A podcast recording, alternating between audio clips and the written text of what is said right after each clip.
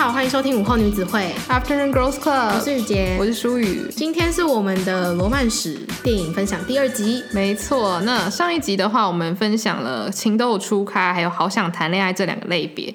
那如果没有听的听众们，你也是可以听完这一集再去听上集。但是我觉得应该要先从情窦初开这样子慢慢慢慢停下来，然后再听我们今天这一集讲比较现实面的爱情，顺序会比较对的感觉。听我们是怎么从充满幻想的小少女变成深宫怨妇。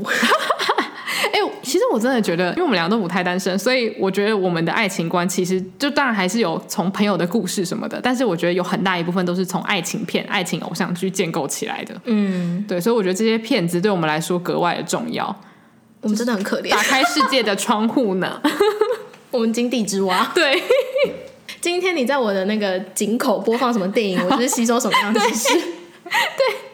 对 所以就像我上一集讲的，就是我们国中就是看了一些就是很不三不四的东西，然后就例如说像恋空啊，就那种什么青少年的虐恋，然后还怀孕啊什么的不良少年。对对对，然后就是那时候看完的时候，就真的会觉得这就是爱。所以有时候真的就是要小心你年轻的时候摄取了什么东西。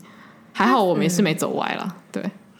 但是我们长大也没有摄取什么好东西，长大长大长大继续看这些东西。对啊。好，那我们接下来的三个类别呢，分别是世上无奇不有、恋爱就是一场梦，还有我还可以相信爱情吗？那我想说，今天的话，我们先请雨洁来介绍一下你的世上无奇不有的片单是什么片呢？我的片单呢，第一部是舒雨介绍我看的好友练习簿，然后第二部是。好友万万睡，我觉得大家应该都知道，睡是那个睡觉的睡。然后第三部呢是 Netflix 的自制电影，叫《亲亲小站》。我知道听起来很讨人厌，对不对？但是我还蛮喜欢的。这一部我到现在都还没有去看，但是听说是一个就是你想要不动脑又看了很开心的爱情片的话，《亲亲小站》是一个不错的片。对啊，我最喜欢这种片子了。没错。然后第四部呢是格雷的五十道阴影，它这一部有多奇，我想大家都知道。然后最后一个是《暮光之城》，这个也是。当年开启我的奇幻爱情的，算是第一本书跟电影吧。没错，就是第一次，原来说我可以幻想跟不同种族的人谈恋爱，不是种族，不同物种物种的人谈恋爱吗？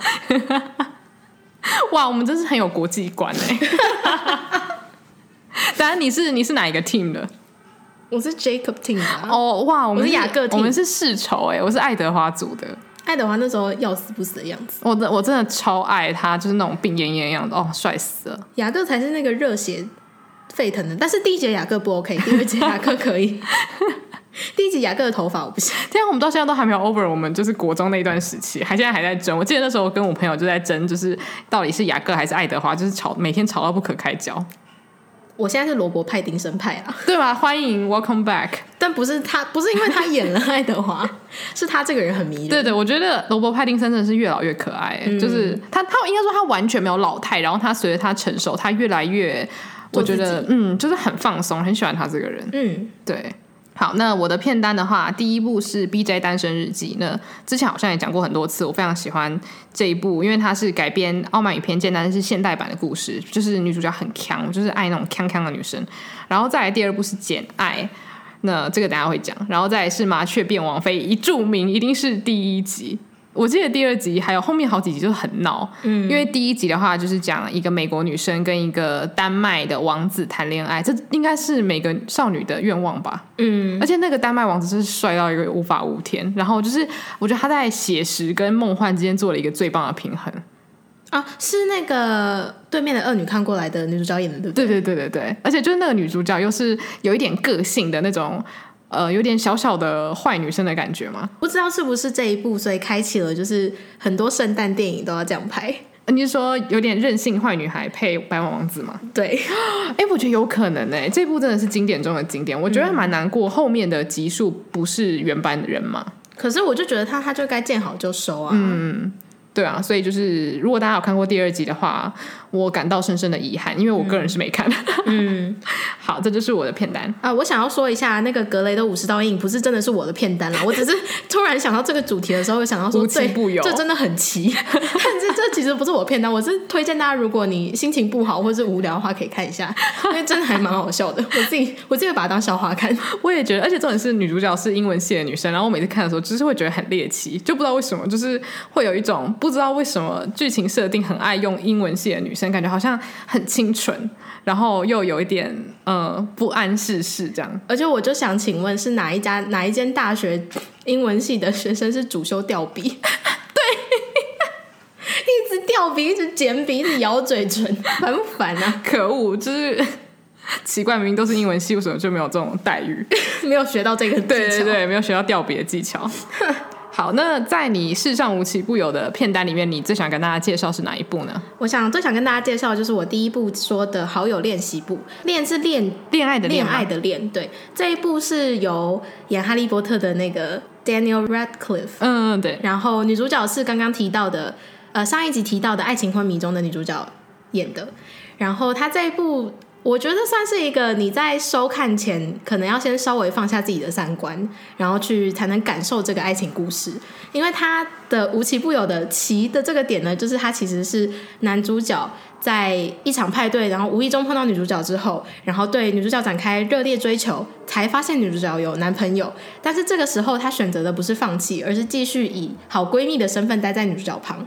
那女主角她不知道吗？她当然知道，但是她也没有戳破这层关系，然后继续还是以就是啊，他是我的好朋友，然后啊，这是我的男友这样子去生活下去。结果后来之所以他们的恋爱可以修成正果，也是因为。呃，女主角渐渐慢慢的发现，她跟她自己的男友好像个性没有到那么合，然后刚好有一个小小的契机，然后造成他们意见不合，所以真的大吵架，真的分手，男主角才有机会在以男朋友的身份进入到女主角的生活中。嗯，我觉得这部片的标题就有算是说明了这整部片的核心嘛，嗯，就是以好友去。练习，对，练习怎么成为对方的恋人，就是我觉得这种事情发生在现实生活中的时候，都会引起众怒，嗯，就会觉得说你怎么可以明知故犯？没错，但是我真的觉得我在看这部的时候，我完全没有二心，我就是想要帮丹尼尔加油，真的，而且因为丹尼尔在里面是一个个性太好的人了，然后我觉得这一部有一个非常重要的角色设定，就是他有让。观众觉得没错，男主角跟女主角就是天生一对，嗯，没有其他人比他们更适合彼此了。我觉得这种就是有点毁三观的电影，很重要的就是你必须要建立起这样子的基础，嗯，你要让观众觉得说我为你们加油是对的，因为你们就是必须要在一起，就算一开始有点不合逻辑，嗯，对，因为我呃，我刚刚跟舒宇刚好在聊，还有哪一个电影也是类似这样子的情节，我们就有提到。我就要你好好的嘛。对对对，对，就我跟苏宇都觉得这个电影它。并没有塑造出男女主角好像是天生一对，一定要在一起的感觉，对，是稍微可惜的地方。就是你看完之后还是会觉得哦，蛮感动的。可是对我来说，我自己会觉得有一点点可惜，因为我还是会觉得说，哎，可是明明有一些角色其实没做错什么事情，为什么就被抛弃？他可能不是一个多好的人，可他很显然也没有打破任何就是道德上的规范。我觉得是会让人家很容易出戏吧，就是你会觉得说有太多的漏洞，然后导致你没办法很享受。男女主角的爱情故事，但是这一部的话，《好友练习部》我觉得不会，而且《好友练习部》是看完你真的会觉得很温暖，嗯，会觉得说哇，就是有情人终成眷属的感觉。对，所以就是希望大家放下自己的道德成见。嗯，其实这个类别的啊，就是这些电影都请放下自己的道德成见。对，因为是叫无奇不有嘛，对不对？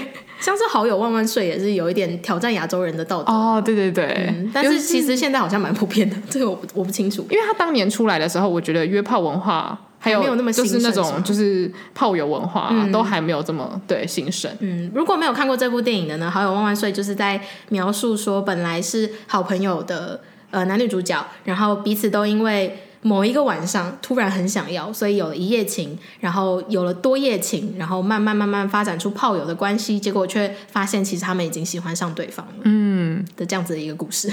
对，我觉得这部片在欧美应该是蛮，就是对大家来说可能是很稀松平常的东西。说不定有人觉得就在拍他们的现实生活。对对对，对，就是可能一开始可能只是炮友就会晕船，嗯、然后就发现、啊、其实我爱你这样。对，对对。但我觉得在亚洲圈的话，这这毕竟还是大家就算做了，可是也不会告诉可能身边的人的事情。嗯，对。但是现在的话，可能又是另外一回事了。嗯，对。然后舒宇刚刚讲的是上五七不有的清单，我有一个蛮好奇的是。为什么《B J 单身日记》是无奇不有的里面呢？哦，这这个我会把它放在无奇不有。其实我原本是想要把它放在好想谈恋爱，但因为我就会放在好想谈恋爱。因为当初我爸介绍这部片给我的时候，我年纪蛮小的，就可能国中吧。然后那时候我看完之后，我算是第一部看了。应该亚洲很多那种就是傻白甜，然后配高富帅。但是我觉得在欧美的话，比较少会去刻画女性这种就是有点这真的很锵的这种性格，或者是非常做自己，然后不符合大众的审美，或者是对于女性的期待的这种女角色。然后我觉得那是我第一部看到有这样子角色的爱情电影。嗯、然后我那时候就是大开眼界，因为我第一次看完爱情电影之后，我觉得说。我可以是女主角，然后我也能够得到幸福，嗯，就是有一种哇，原来爱情电影终于与我有关了的那种感觉，哦，所以我觉得算是当时对我来说是无奇不有。但是我觉得现在的话，这种角色应该是大家都可以很轻松的接受，那就代表现在的社会进步很多了。哦，我了解你的意思了。对对对。那你这个类别里面比较想要介绍的是哪一部呢？那因为刚刚讲过《BJ 单身日记》跟《麻雀变王妃一》嘛，那所以我今天就要来跟大家讲一下《简爱》。那《简爱》的话，大家应该对剧情都非常的熟悉。那它就是一个充满歌德风的小说，那是那个夏绿蒂·勃朗特的小说改编而成的电影。然后男主角就是我的挚爱法莎，就是麦克·法斯宾达。那这部片我会把它分在世上无奇不有，就是因为它其实是一个非常怪奇的爱情故事。它是一个很年轻的女家教。然后搭配上庄园的很怪、很阴郁的主人。然后一开始其实从小看书的时候，我就一直觉得这故事非常猎奇。虽然我很喜欢，但是如果以现实的生活中的情节带入的话，你会觉得还蛮像就是所谓的爷孙恋。嗯，就虽然那个年纪可能没有到爷啦，但是就会觉得说，哎呦，我怎么会有点怪怪的这样？可是你在看电影的时候，你会完全被男主角的气场还有魅力给吸引。然后那真的算是一部让我意识到说，天哪，熟男我可以的 那部片。可是他其实没有很老啊。对，就是他。在里面，呃，视觉上的效果的话，我觉得最老最老顶多四十出头，嗯，对。但是就是因为女主角其实非常的年轻，大概是十八、十七岁的设定。哦，真的吗？对对对，她因为她算是从学校一离开学校就到他们到那个男主角的家去当家庭教师，所以我觉得那个男女主角之间的火花非常非常的重要。因为如果没有弄好的话，你就会变成很像是呃有点被大哥哥有呃。叔叔右拐的感觉，然后我觉得《简爱》会让我这么想推荐的原因，就是我刚刚说的火花。我记得我第一次看那部的时候，我是被他们的那个之间的感情感动，然后到有点鸡皮疙瘩，又手脚全虚，然后就是我就大喊：“法莎，我爱你！”就是我真的在家里这样大喊，然后我就爸妈没吓到，他们就想说，就是已经疯习惯了这样。就算你不喜欢这部小说，我觉得你纯粹把它当一个爱情片来看也可以，或是当一个女性的成长故事来看也可以。因为《简爱》我非常喜欢它的原因，就是因为它不只是讲简爱她怎么找寻她人生的爱情，也有包含她怎么样去在孤苦无依的人生之中找到自己的立足之处。我觉得很鼓励人心。对，嗯、所以这就是世上无奇不有的关于我我喜欢的片子的介绍。我本来以为你会放一个师生恋的在里面哦。哎，等一下，其实你这样讲，我觉得应该要放师生恋哎，我为什么没有想到呢？因为其实我你不是很爱师，我当时就很想要把老师我可以喜欢你嘛放到这这几个类别的其中之一，然后我又一直很不想放，因为我身边的朋友实在是对这部片的评价是低到一个不行，就大家都说什么生田斗真就是真的嗯汤这样，但是我记得我那时候看的时候啊，我是边看边尖叫，因为我觉得我很容易就是会被剧情给煽动，嗯，然后其实我本来是很不喜欢师生恋的，但是。老师，我可以喜欢你吗的那种纯爱气息，又会让我觉得说天哪，真爱无敌。它是一个让人觉得很矛盾的心情。我觉得我还是有被深田斗真的帅气度给感染到。嗯、虽然很多人都说他在那部里面很皱，但是 我个人还是觉得就是斗真你很棒。对，所以你还是也可以推荐大家看。对，我个人算是推荐，但我觉得首先就是你要先确认你喜不喜欢深田斗真。在那部片里面的扮相，然后也要先放下三观。对对对，三观一定要给我就丢到垃圾桶，才可以享受这部片这样子。没错。然后下一个类别要介绍的呢是《恋爱就是一场梦》。没错，是不是觉得有点想落泪？对啊。那苏宇，你的《恋爱就是一场梦》清单有哪些电影呢？好，我有三部。第一部是李安导演的《色戒》。然后再来是伍迪·艾伦的《咖啡爱情》，然后还有台湾的电影是谁先爱上他的？嗯，你的片单很好哎，都是我觉得非常好看的电影。然后我自己的片单呢是跟书宇有重复的是《咖啡爱情》，然后还有一样是伍迪·艾伦的电影《午夜巴黎》，然后最后一部是非常经典文学改编的《大亨小传》，嗯，然后是里奥纳多的那个版本。哎，这真的是我觉得《大亨小传》配上《恋爱就是一场梦》，简直就是完美的搭配哎。就是他就在形容这本书啊，简直就是他的推荐语。哦，对，有人真的想买吗？想说这这这这本书我看完应该心情会很差吧？想说那我我在这我是谁？我在干嘛？那我自己本身那时候在想说恋爱就是一场梦的时候，我其实还蛮烦恼的。我想说，因为我本身就是爱看那种就是一定是甜甜的结尾，但是我想到我非常喜欢的色戒的时候，我就发现哦，对，这就是一场梦。因为呃，我那时候第一次看完色戒的时候，我看的心情是有一种啊、天哪，我终于成年了，我要来大看色戒。我那时候第一次看完的时候是被里面的性爱场景给震慑到，因为就会觉得就是拍的又美又刺激又禁忌。然后后来我发现，我真的最喜欢的永远都是就是男女主角的情爱纠葛，因为其实我觉得他的性爱场景这么好看的原因，就是因为。李安导演他透过了性爱场景来表达男女主角他们之间的情感转换，就是一开始可能是有点想要用压制的方式去控制对方，所以里面的性爱场景可能就是比较有类似那种捆绑啊，或是有点殴打的这种比较粗鲁，对对对，就是比较粗暴的去对待。但是后来你就会发现他们两个的地位一直在转换。就是你会觉得说，因为他们开始付出真心，然后呃开始意识到这件事情的危险，因为就是付出真心其实就是危险的开始。嗯，然后到最后，大家应该都知道色戒的结局，不可能是大家最后就是有情人终成眷眷属吧？因为这个爱情是包含着阴谋，包含着背叛。等于是有的时候感情的世界是复杂到你没办法去参透，然后最后的结局就是易先生独自一人在房间的的那个背影啊，实在是让人觉得非常的唏嘘。对，就是这样子。到底还要不要谈恋爱？对。而且好难过，我很推荐，就是如果你有看过《色戒》，或是你呃很喜欢这部电影的话，你可以去看呃原著，因为我觉得可能有些人看过，但是那个我觉得张爱玲的原著也是非常非常精彩。然后而且她留白很多地方，所以我觉得她留白的地方，你可以用李安导演的电影他拍摄出来那些细节去填补，你就会觉得哦天啊，这个故事两个搭配在一起，简直就是一个完美的组合。嗯，对，很惆怅。对对对。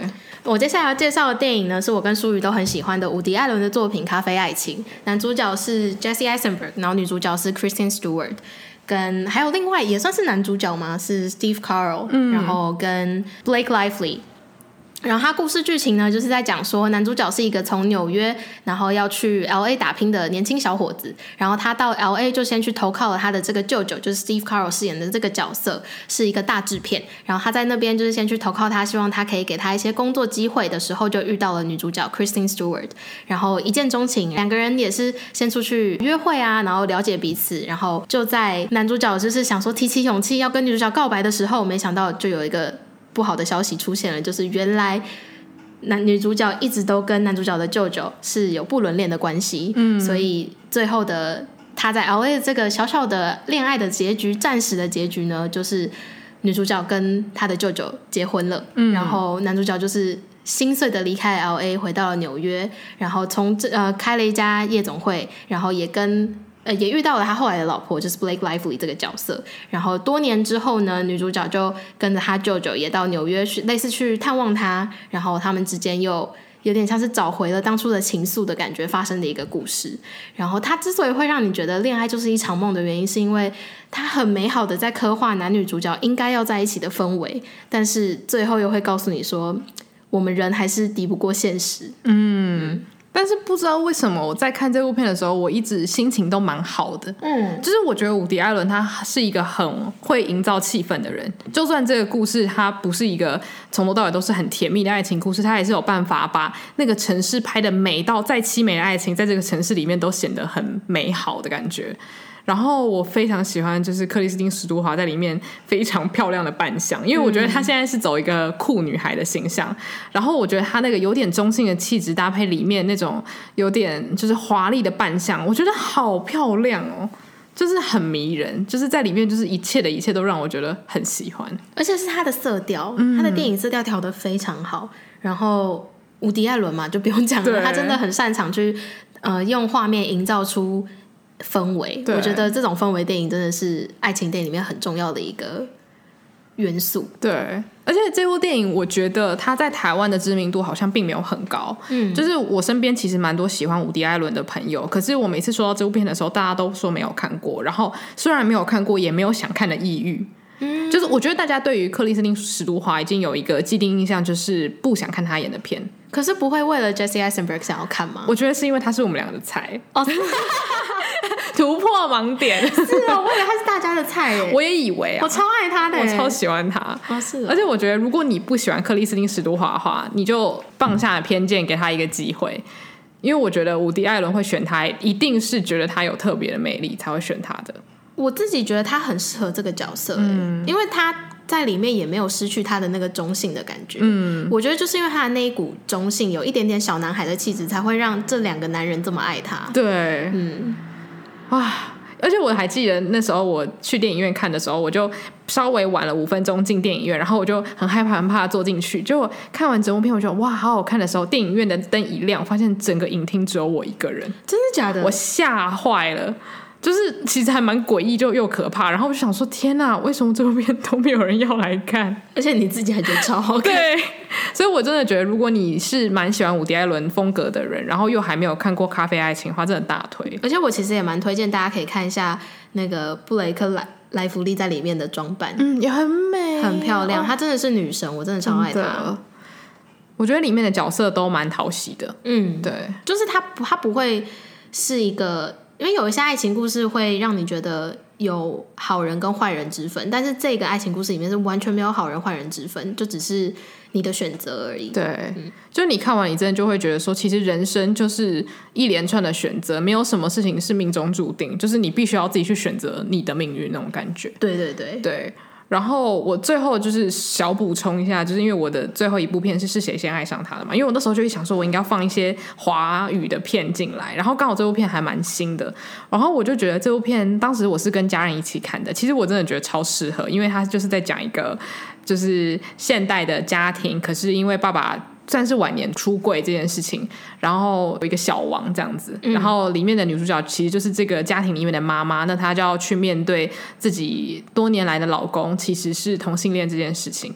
那我觉得它虽然是一个，它不算是全然的爱情故事，可是你可以透过不同的感情去看到，说一个社会可以把一个人压抑成什么样子。就是有时候你并不是想要去伤别人的心，可是因为这个社会给你的压力，你不得不去展开其他的关系。可是在这同时，其实你伤害到的是很多人的这感情啦。但是其实这也不是谁对谁谁错的问题，因为就是跟片名一样嘛，是谁先爱上他，其实就是爱情没有对错，就只是时间顺序、还有时机、还有这个社会的环境的问题。嗯，呃，就是看完之后，那时候我记得我跟我爸妈讨论很多，就是。算是可以让大家都去理解说，为什么大家现在要这么认真的去推婚姻平权？因为不管从感性或是理性的面向去想，这都是对人类最好的、最好的发展。因为你要让每个人可以去拥抱自己喜欢的事物，你才可以避免像电影里面的悲剧发生。对啊，就是这样子。因为我看这部电影的时候，其实这部电影真的有非常多哭点，是会让你都是有一点觉得说，哇，就是濒临那个临界点。就是想要大哭出来，然后我自己的哭点哭最严重的时候，就是在女主角，呃，她在播放女主角跟这个同性恋爸爸第一次初见面，然后有一点情愫产生的那个时候，是我哭的最惨的时候，因为你可以感受得到，男主角其实就是一个非常有礼貌的男生，然后但是却因为世俗的眼光，然后最后他需要找一个人来结婚生小孩，然后选择了女主角。女主角一直觉得男主角是爱她的，但是他到底有没有爱她呢？这个我们真的没有办法，对，我们没有办法去确定这个爱情，这才是我觉得最悲伤的地方。对啊，嗯，啊，所以那时候看完的时候，真的就是内心很多感触。当然不是说我觉得爸妈看完一定会怎么样，但是我觉得这也许是一个不错的入门，因为它算是一个蛮真实，虽然是一个比较极端的例子，但是我觉得它也同时让你看到很多真实社会可能会发生的事情。而且它绝对不只是一部同性恋电影而已，嗯，嗯，它是一部我觉得比较像社会伦理电影。对，嗯，就撇除我刚刚特别拿出来讲的《咖啡爱情》之外，我觉得我片单里面的另外两部就是《大亨小传》跟《午夜巴黎》，我真的都很推荐大家去看。你看的时候也不要抱持着它是一个爱情片的 这个想法去看啦，但是是一个能够更了解人性的人性跟人生的电影。嗯。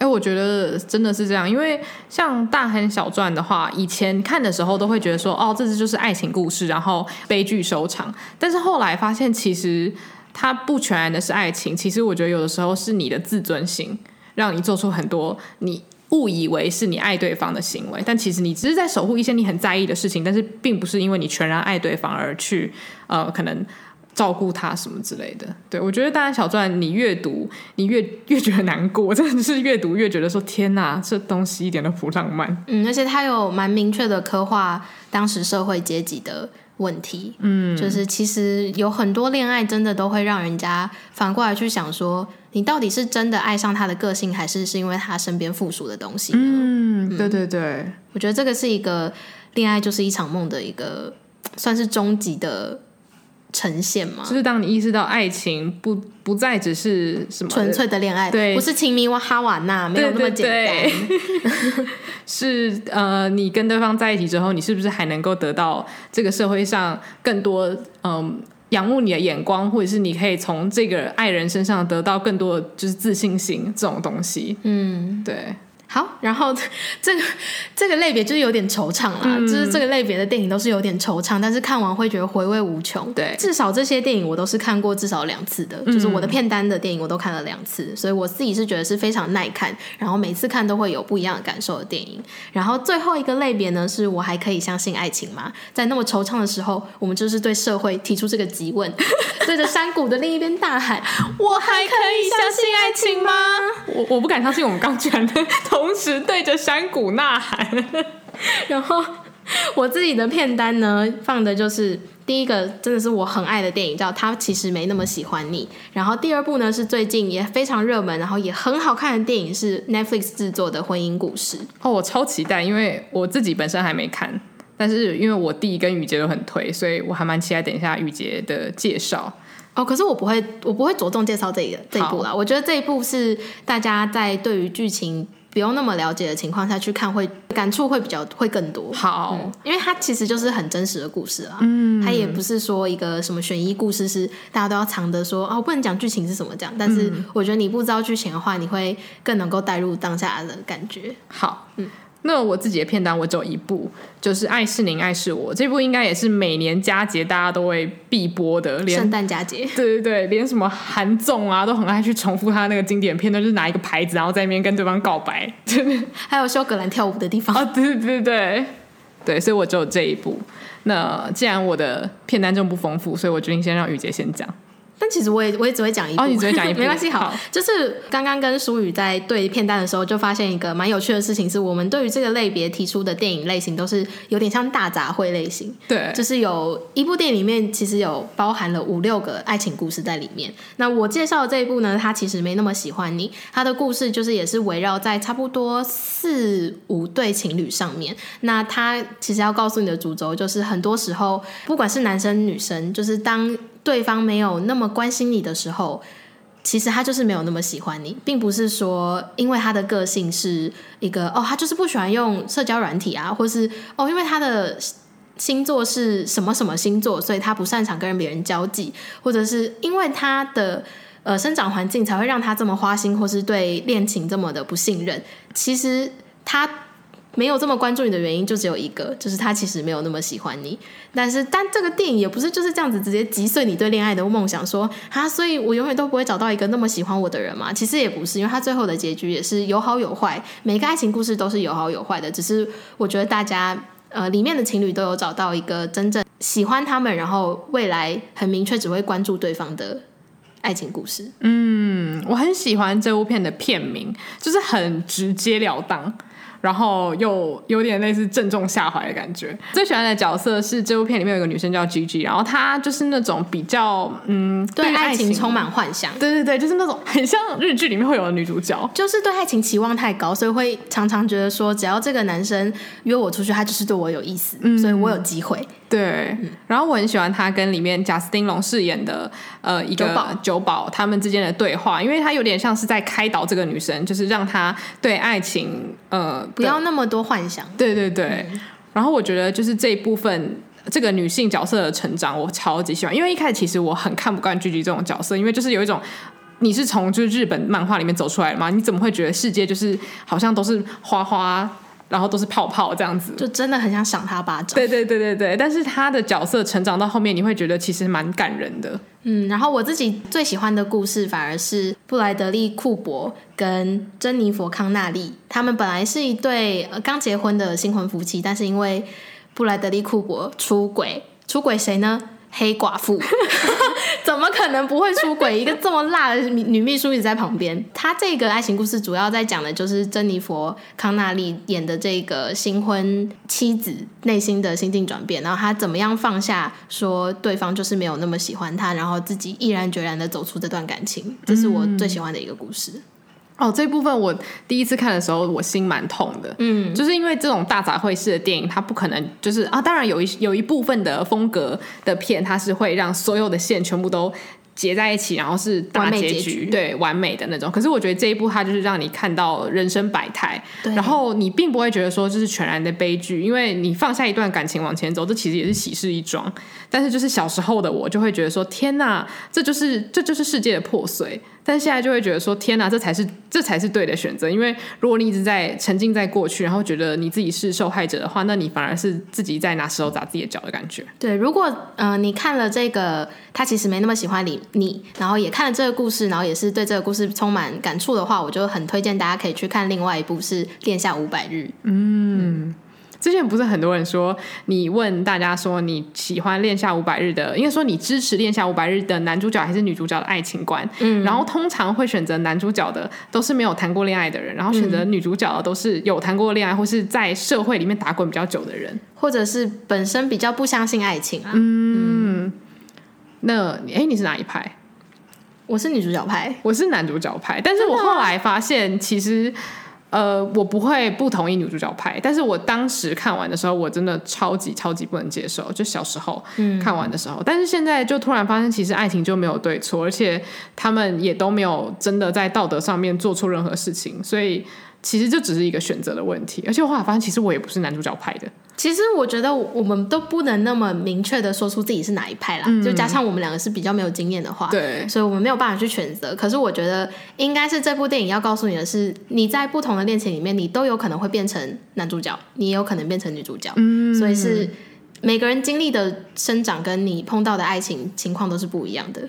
他只是告诉你说，如果你今天很不幸的成为了男主角派，那你可以用什么方式可能会让自己好过一点？哎、欸，我觉得我会跟男主角说的一句话就是，请去看他其实没那么喜欢你。对 对，就是我们其实透过这些电影作品，然后慢慢的找到了一些我们自认为，当我们遇到困爱情困难的时候，我们可以帮自己排解的方法。嗯，哇，我们还可以帮助电影里面的角色，真是太好笑了。偷偷塞一本那个。《纽约时报》第一名的书，对对对，他其实没那么喜欢你。那是我的话，因为我也是大杂烩电影嘛。那这个《爱是您，爱是我》，它其实也就是呃英国蛮有名的这种爱情片。这部片会让我最想要把它分配到《我还可以相信爱情吗》的决定性原因，就是因为我看到里面其中一对是那个艾伦瑞克曼跟艾玛汤普森所饰演的夫妻，也刚好是夫妻的这一对。因为他这一对的话，其实也是有。嗯，跟出轨有关系，但是因为我觉得这部片让人心情更复杂原因是他们是更结婚更久的夫妻。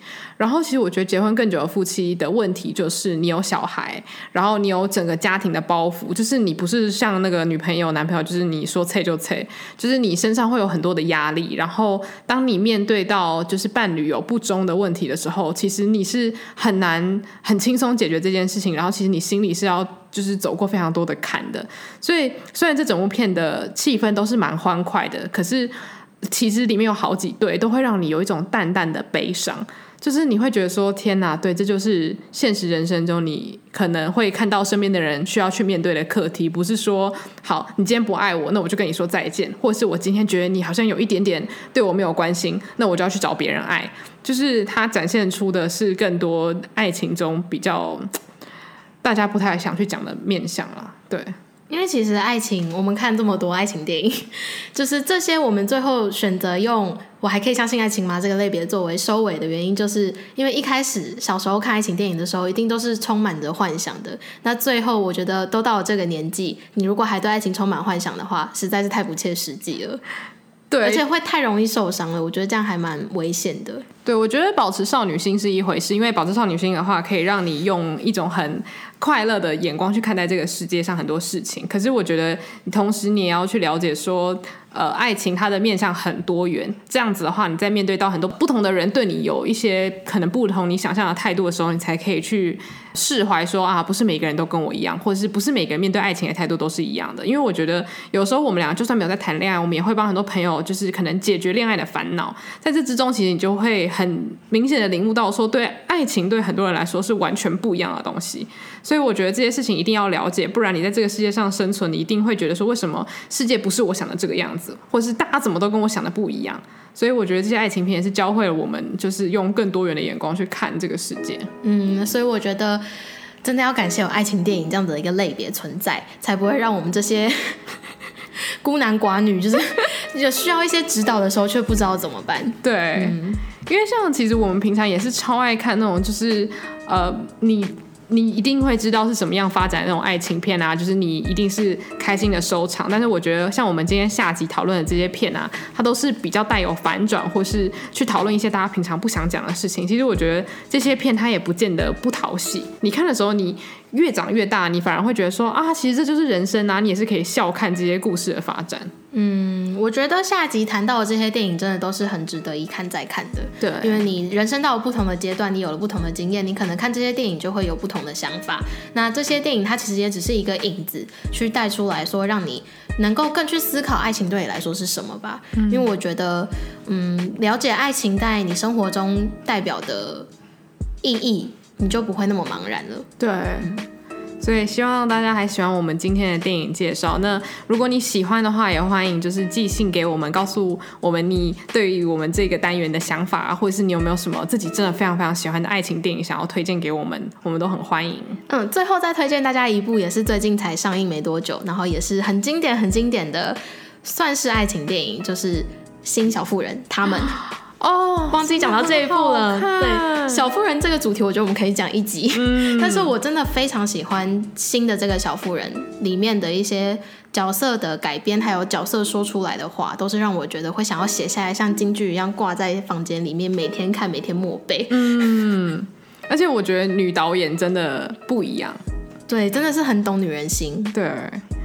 就是它不只是给你看到了一个很棒的书中的幻想世界，它也把很多现实生活中女性会遇到的问题，用这些角色的嘴巴就是说出来，然后还有用他们的故事去演，但是不会让你觉得非常的刻意，就是会让你觉得它就是跟这本书的故事完全的融合在一起这样子。嗯，所以就希望大家享受今天的节目，然后我们还是对爱情抱有希望的啦。对，没错，搞不好就下集又开始就是什么少女心偶像剧。大会串之类的，对啊，我们还是有非常多少女心的相关的主题，还蛮愿意跟大家分享的。如果大家有兴趣的话，对，只是我们觉得说这个节目算是跟我们人生所有的面向都有关系，所以不只是少女心的面向想要分享，对我们人生成长有帮助的片，我们也想要分享给大家。嗯，然后希望对大家是有帮助的。对，那今天的节目就到这里喽，那午后女子会散会。